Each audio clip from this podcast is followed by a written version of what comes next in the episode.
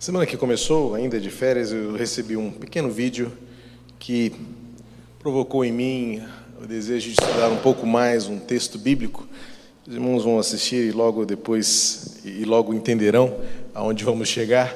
Ele não tem áudio, ele tem uma tem um áudio dele, mas eu pedi para que os nossos técnicos ali o exibissem sem áudio, porque ao assistir eu glorifiquei a Deus, trouxe à minha mente, à minha memória, um senso de adoração e de entrega ao Senhor por aquilo que Ele é e faz de forma fiel e leal na minha vida e na sua vida.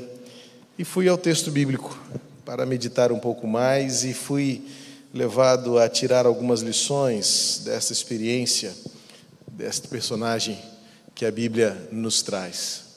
Eu não sei se você já pôde viver este fenômeno desta forma como este vídeo apresenta, que é o arco-íris de forma completa, circular.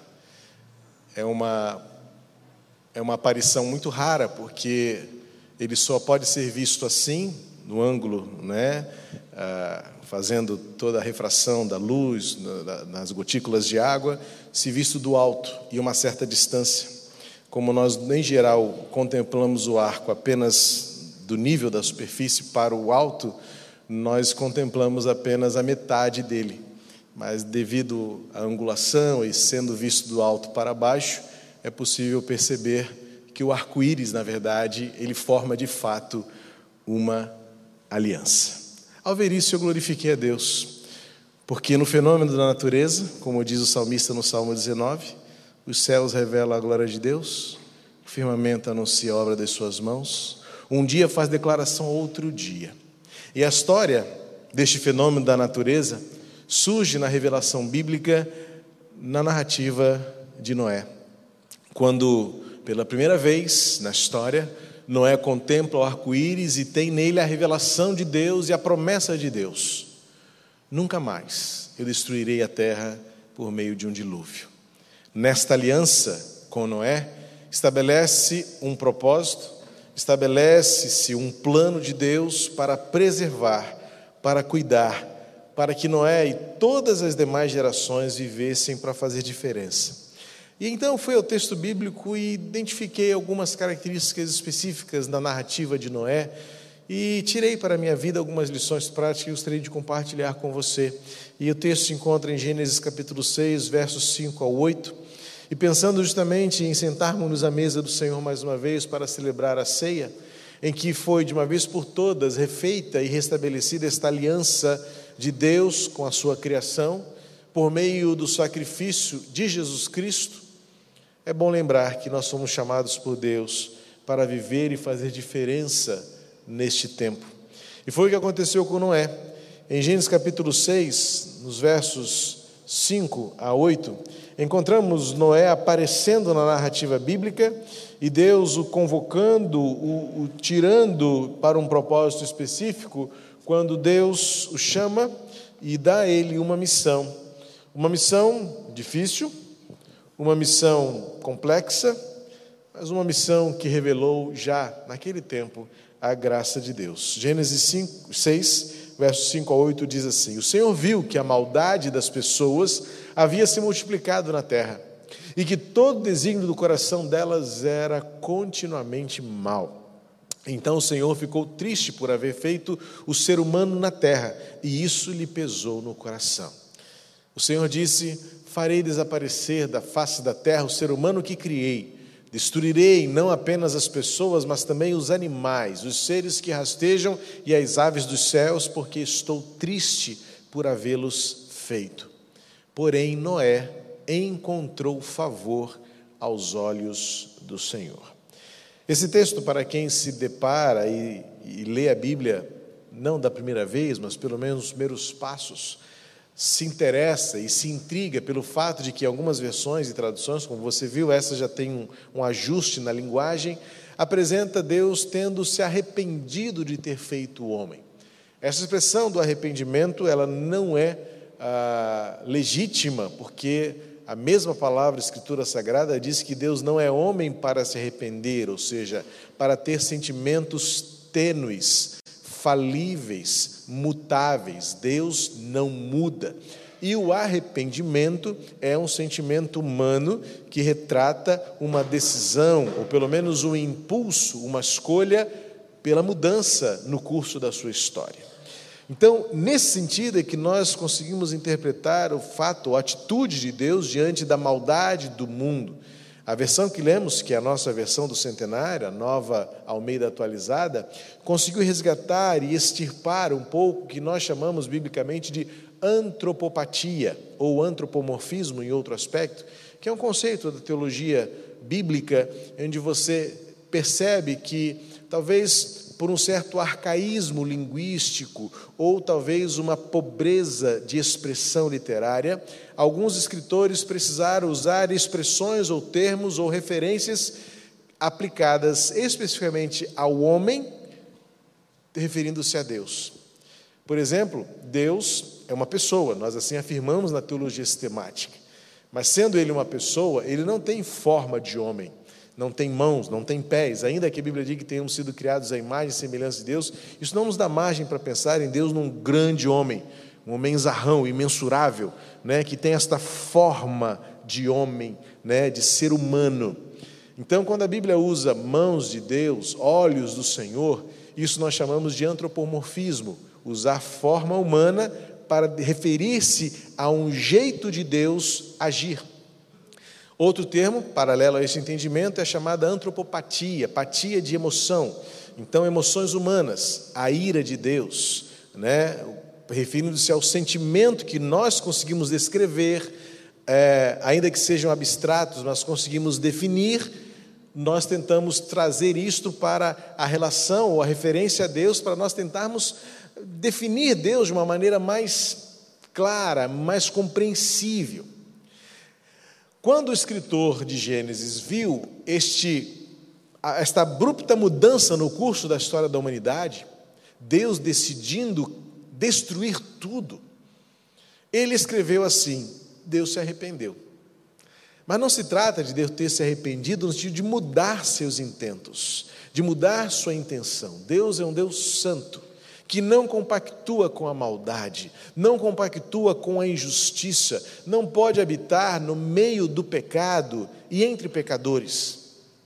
E o texto, então, na versão que lemos, trouxe isso de uma forma muito mais clara, e eu estou fazendo toda essa introdução, porque talvez você leu junto comigo e logo compreendeu o sentido, mas talvez na sua versão, e até na versão histórica, afetiva, né, aquelas versões mais antigas, o termo é Deus se arrependeu de ter criado o homem. Não. Deus ficou tão triste que tomou uma decisão objetiva. Eu não compactuo com esta com este nível de maldade.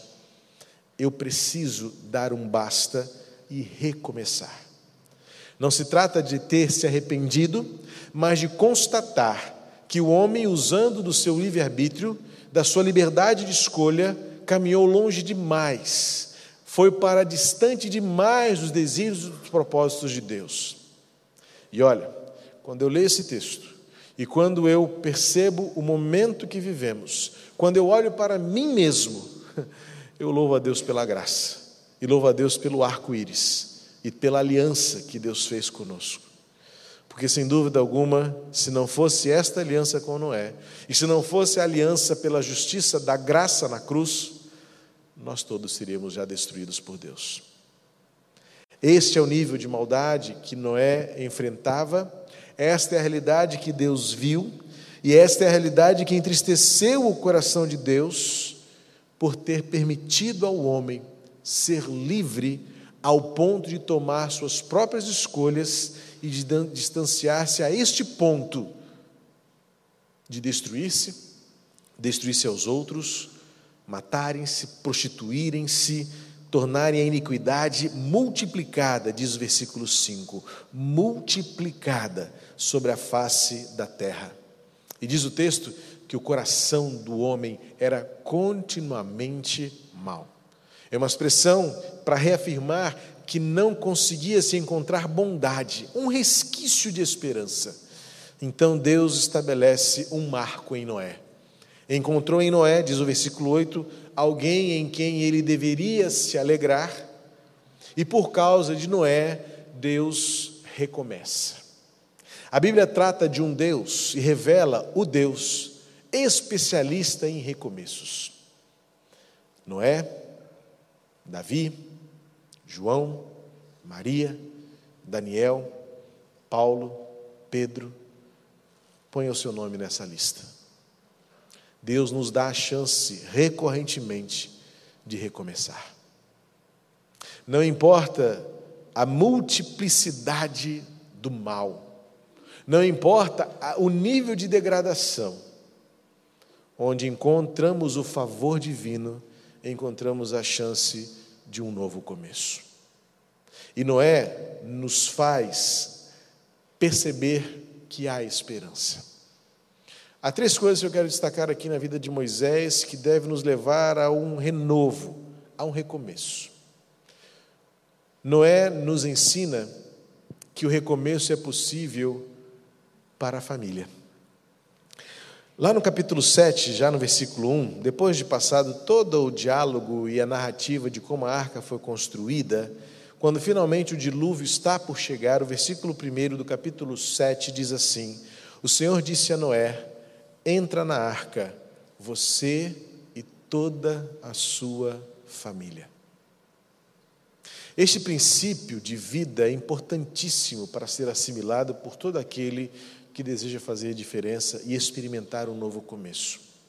As escolhas que fazemos não é só e não deve ser só em benefício próprio.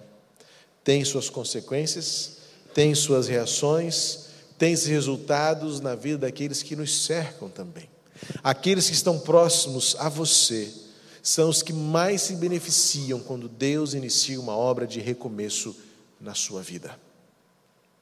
O inverso também é verdadeiro.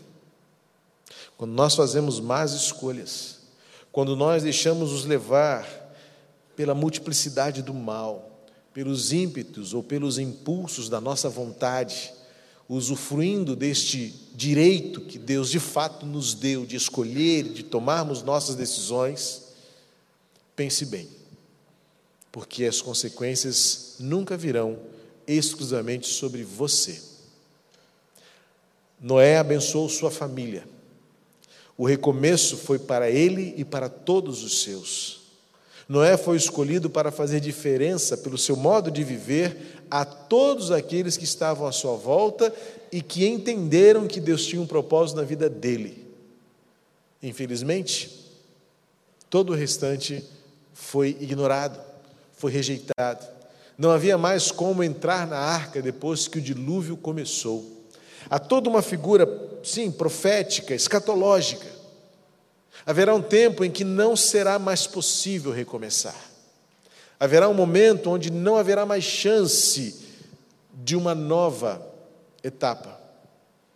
Mas enquanto a arca está sendo construída, e a Bíblia há diversas figuras que nos referem ao momento e ao propósito salvífico de Deus em Jesus, enquanto há mensagem sendo anunciada, enquanto houver portas abertas, enquanto houver possibilidade, devemos nos juntar e nos unir àqueles que, como Noé, encontram o favor de Deus. Enquanto houver portas abertas, enquanto houver oportunidade, devemos nós fazer as escolhas que Noé fez. O capítulo 6 vai dizer que Noé era um homem justo e perfeito em todos os seus caminhos, e ele andava com Deus. A escolha de Noé não foi aleatória. A escolha de Noé não foi uma combinação de pedras preciosas, como nos filmes de ficção científica e de aventura da Marvel, onde a escolha para a destruição é aleatória, como também a escolha para a salvação é aleatória. Para Noé, a escolha foi objetiva, porque ele era alguém que tomou uma decisão anterior de fazer diferença. Ele escolheu não se contaminar com a sua geração. Ele escolheu manter-se diferente, alinhado e aliado aos planos e propósitos de Deus. Alguém que, mesmo não tendo a revelação completa, diz o texto, escolheu andar com Deus. Algumas vezes andar com Deus deve ter levado Noé a experiências do ridículo, talvez a solidão, a viver como um lunático, porque imagina a cena: alguém construindo uma arca, um navio, para sermos mais práticos, uma grande barca, no meio do nada, sobre estacas de madeira, longe do mar, e dizendo: vai chover, vai chover. O texto diz que a terra ainda não sabia o que era a chuva dos céus. Então pode pensar em alguém tido como um lunático. Teve de Deus uma palavra, começa a agir em função desta palavra, mas convicto de que aquilo era de Deus, começa a construir uma arca, traz para trabalhar consigo aqueles que, como ele, escolheram acreditar, mas deve ter sido bastante difícil para Noé. Sozinho, tido como um louco, fazendo algo absurdo que nunca ninguém tinha visto, um empreendedor, fazendo algo pela primeira vez, o que ninguém nunca tinha visto. Mas ele tinha uma convicção. Por andar com Deus, ele sabia o que estava falando, sabia o que estava fazendo, sabia para onde deveria ir. Quando nós andamos com Deus, nós sabemos o que estamos fazendo, sabemos para onde estamos indo, e isso faz toda a diferença. E a diferença abençoa a vida da família de Noé. Querido, querida, algumas vezes parece que estamos de fato sozinhos no meio da multidão. Parece que estamos andando realmente contra a maré, na contramão de todo o trânsito das ideias, do pensamento, das convicções. E não importa se de dois lados existe grande maioria. Maioria é sempre mais da metade, mas pode ser que a metade seja aquela tal metade absoluta, onde é só metade mais um. E você fala, eu estou com todo mundo. Mas muitas vezes é melhor você estar parecendo estar sozinho, mas andar com Deus, do que você estar no meio da multidão, andando para longe de Deus. Como diz o texto, no meio daqueles que multiplicam a maldade, daqueles que multiplicam um coração duro, insensível à voz de Deus. Noé representa para nós aqui todo aquele que, pela sua própria escolha, foi escolhido, pela sua atitude, foi diferente, e pela sua obediência, foi salvo. Noé fez diferença para a sua família.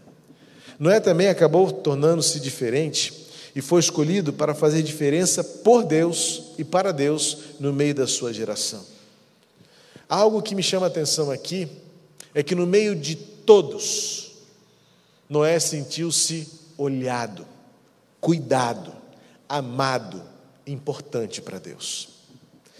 Alguém já disse, né, já cunhou uma frase absurda teologicamente falando, e ainda mais biblicamente pensando, de que Deus tem muita coisa para se preocupar no universo e não deve ter tempo para mim, um pobre pecador.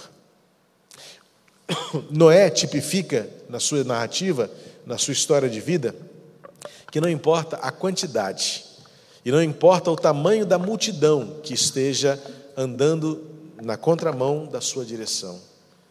Você, se estiver disposto a andar com Deus, torna-se alguém importante para Deus.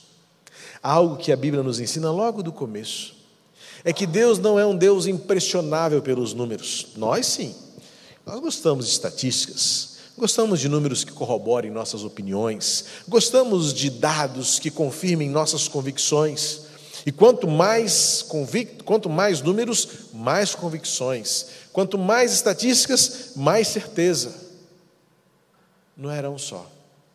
E diz o texto que ele se destacava pelo seu jeito diferente de ser. Mas Noé descobriu que ele fez diferença porque sentiu-se e foi importante para Deus. Algo que me mostra nesse texto é que Deus está sempre à procura de alguém, ainda que seja só um. Às vezes nós estamos preocupados com grandes ajuntamentos para que grandes coisas aconteçam. Mas quando nós estudamos a história da igreja, as histórias bíblicas, a história da igreja, em especial, se você puder um dia guardar tempo para isso, estudar um pouco mais a história dos avivamentos na história do cristianismo, você vai perceber que, em geral, grandes movimentos de transformações locais não começaram em congressos, mas começaram em quartos silenciosos, de joelhos dobrados, coração quebrantado, alma arrependida, um espírito submisso ao Senhor, que contagiou o outro, que contagiou o outro, e que então, finalmente, tornou-se um grande ajuntamento de corações que saíram dos seus quartos secretos para unirem-se numa grande, num grande mover de transformação. Era um só, mas fez diferença para Deus. Porque Deus continua procurando o que Jesus depois foi dizer em João capítulo 4: aqueles que são verdadeiros adoradores, que adorem ao Pai em espírito e em verdade, aqueles que aprendem a orar no seu quarto em silêncio, aqueles que sabem valorizar a simplicidade de um coração quebrantado, aqueles que derramam-se diante do Senhor para que Deus o encontre e com ele se encontre para andarem juntos. Muitas vezes nós queremos apenas a companhia da multidão, quando descobrirmos que para nós é necessária apenas a companhia de Deus, descobriremos o que é a plenitude da vida. Noé não estava preocupado com a multidão, ele não estava preocupado com a galera, não estava preocupado com o grupo. Importava para ele era ser encontrado andando com Deus. Por isso, foi separado por Deus para estabelecer uma aliança que deu ao mundo uma nova chance. E esse, portanto, é o ensinamento terceiro que eu tiro daqui. Não importa a época, mas quando uma pessoa se dispõe a fazer diferente, diferença, independentemente das circunstâncias e situações que vive, Deus multiplicará isso. Você parou para pensar que hoje você é fruto de uma escolha de um homem há milênios atrás? Foi o que eu senti quando eu vi aquela imagem daquele vídeo. Eu agradeci a Deus porque houve na história da humanidade um homem chamado Noé, que abençoou a minha vida e abençoou a sua vida. E que por Noé, de fato, a gente ainda vive muitas catástrofes, situações que parecem dilúvios que vão destruir de novo a terra. Mas eu volto a lembrar uma vez algo que já refleti com os irmãos. Mas somos nós ainda que escolhemos morar nas encostas, somos nós ainda que escolhemos entupir os, val os valões e rios, somos nós ainda que, que desmatamos as florestas, somos nós que insistimos também em morar na beira do rio e a natureza segue seu curso. Segue seu curso natural de força, de poder, de grandeza, de majestade. Somos nós que avançamos nossas construções nas, sobre as areias do mar e esquecemos que um dia o mar entrará um pouco mais forte. Mas depois nós vamos dizer que a culpa é de Deus, porque nós escolhemos viver da forma como nós escolhemos viver. Esse texto me traz à memória que eu ainda não fui destruído, porque há na história da humanidade um homem chamado Noé, que andou com Deus, e por causa de Noé, Deus disse: a humanidade continuará tendo uma outra chance. Não será mais por dilúvio, como foi daquela vez. E em Noé, encontramos um tipo, um prenúncio daquele que morreu na cruz por nós, que é o marco absoluto do recomeço que Jesus pode nos fazer na sua vida. As mesmas lições que tiramos de Noé, são as mesmas que aplicamos e aprendemos com o Cristo crucificado e o Cristo ressurreto. Noé fez diferença para sua família. Jesus faz diferença para sua família. Noé fez diferença para Deus, porque Deus continua procurando homens e mulheres que sejam dispostos a obedecê-lo. Cristo, como Senhor, continua convidando e convocando todo aquele que estiver cansado, sobrecarregado, para que ele se assenhoreie da vida e dê a você um novo começo. Como Noé, Jesus também nos dá a chance de fazer diferença em qualquer tempo e abençoar gerações e gerações e gerações a partir das escolhas que fazemos hoje. Nossos filhos, os filhos de nossos filhos. E como canta o salmista no Salmo 126, e a paz sobre Israel. Não sei qual é a tempestade e qual o dilúvio que muitas vezes parece destruir a sua vida por completo. Mas é que talvez você insista em andar junto com a multidão, ao invés de andar com Deus. Talvez você esteja tão preocupado com aquilo que aparentemente é a solidão e não consegue observar a plenitude que Jesus nos dá. Como Noé experimentou andar com Deus. É necessário que nesta noite você experimente de novo aquilo que Noé viveu. um novo começo, fruto da aliança que Deus faz com aqueles a quem Ele ama e aqueles que o amam. Jesus Cristo tornou perfeita, eterna e permanente esta aliança. Deus continua nos dando um novo começo. A diferença que Noé viveu é a diferença que você também pode viver. Um novo começo. Na medida em que, como Noé, nós também hoje escolhermos andar com Deus, obedecer a Deus. Ainda que possa parecer absurdo, como foi para Noé, construir uma arca no meio do deserto, sem nunca ter chovido, sem nunca ninguém ter feito nada igual, coisa de louco. Mas convenhamos, amar a Jesus muitas vezes soa como loucura. Mas não existe coisa melhor do que estar na arca. Não há coisa mais graciosa do que experimentar um novo começo o recomeço de Jesus. É o que Noé nos ensina. Como aquele que agradou o coração de Deus para salvar a humanidade, assim também Jesus agradou o coração do Pai, pois entregou-se para salvar a mim, salvar a você. O Cristo que derramou na cruz seu sangue, entregou-se por inteiro, para que agora a aliança não seja mais um arco no céu, mas seja a lei gravada em seu coração, a lei da esperança, a lei do amor. Nesta noite, eu convido você a recomeçar. Seja lá o que for que precisa recomeçar, seja qual for o caminho a ser trilhado, Deus é o Deus do recomeço. Foi assim com Moisés, foi assim com Noé, é assim com Jesus, pode ser assim com você nesta noite. Você pode fechar os seus olhos? E antes de sentarmos à mesa do Senhor, eu quero perguntar se há alguém entre nós nesta noite que precisa viver a diferença que o Espírito Santo realiza na vida daqueles que creem nele. Recomeçar. A maldade se multiplicou e o coração de Deus se entristeceu. O que o texto diz. Mas Deus encontrou um homem encontrou neste homem um favor, alguém por quem a vida continuaria valendo a pena. Nesta noite, seja você este homem, seja você esta mulher, alguém em quem Deus encontre motivos para a vida valer a pena. Jesus Cristo faz isso acontecer. Se nesta noite você deseja entregar a Deus a oportunidade de um novo começo, eu quero orar pela sua vida.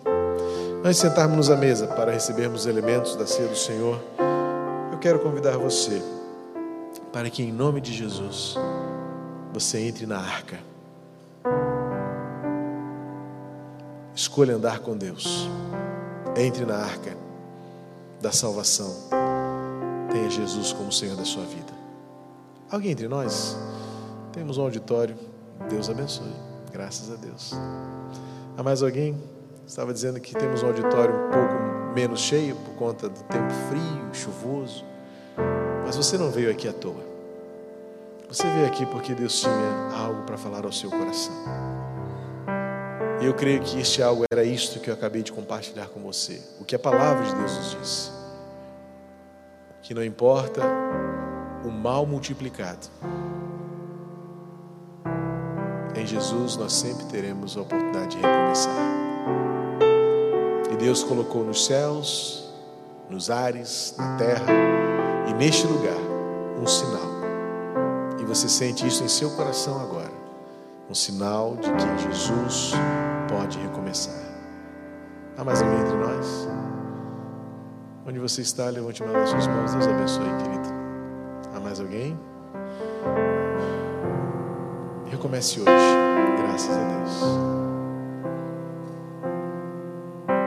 Que bom que você e vocês estão abrindo o coração para que haja um recomeço. A vida vale a pena se andamos com Deus, como Noé andou. Há mais alguém? Não costumo me delongar demais, porque o Evangelho é claro. Você sabe o que você está sentindo, não deve haver confusão, não deve haver dúvida, muito menos timidez. Estamos em família, família que ama, que abraça. Eu quero que você, nesta noite, saia daqui transformado, abençoado, crendo que em Jesus temos um novo começo.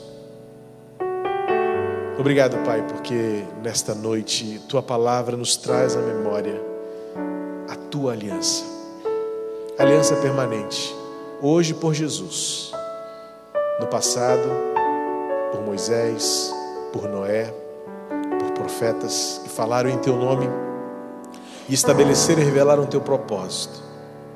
Obrigado, Senhor, porque todas as vezes que olharmos para os céus e contemplarmos, por exemplo, um arco-íris, somos lembrados que o teu amor é o amor que recomeça todas as coisas. E nesta noite, quando celebramos a ceia do Senhor, somos por este símbolo lembrados de que o Senhor em Jesus recomeças a nossa caminhada. Obrigado, Pai, porque em Jesus temos a chance de refazer coisas novas e deixar as velhas para trás. Abençoa estas mãos que se levantaram, vidas amadas por nós, que tu trouxeste aqui, para que hoje ouvissem uma palavra de esperança. Obrigado, Pai. Completa a tua palavra, a tua obra, em nome de Jesus.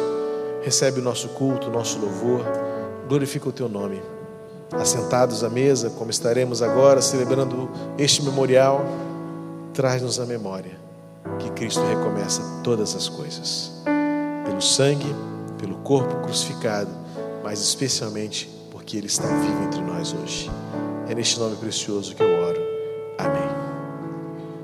Convido os nossos adolescentes que irão nos ajudar no serviço da ceia para se posicionarem comigo aqui.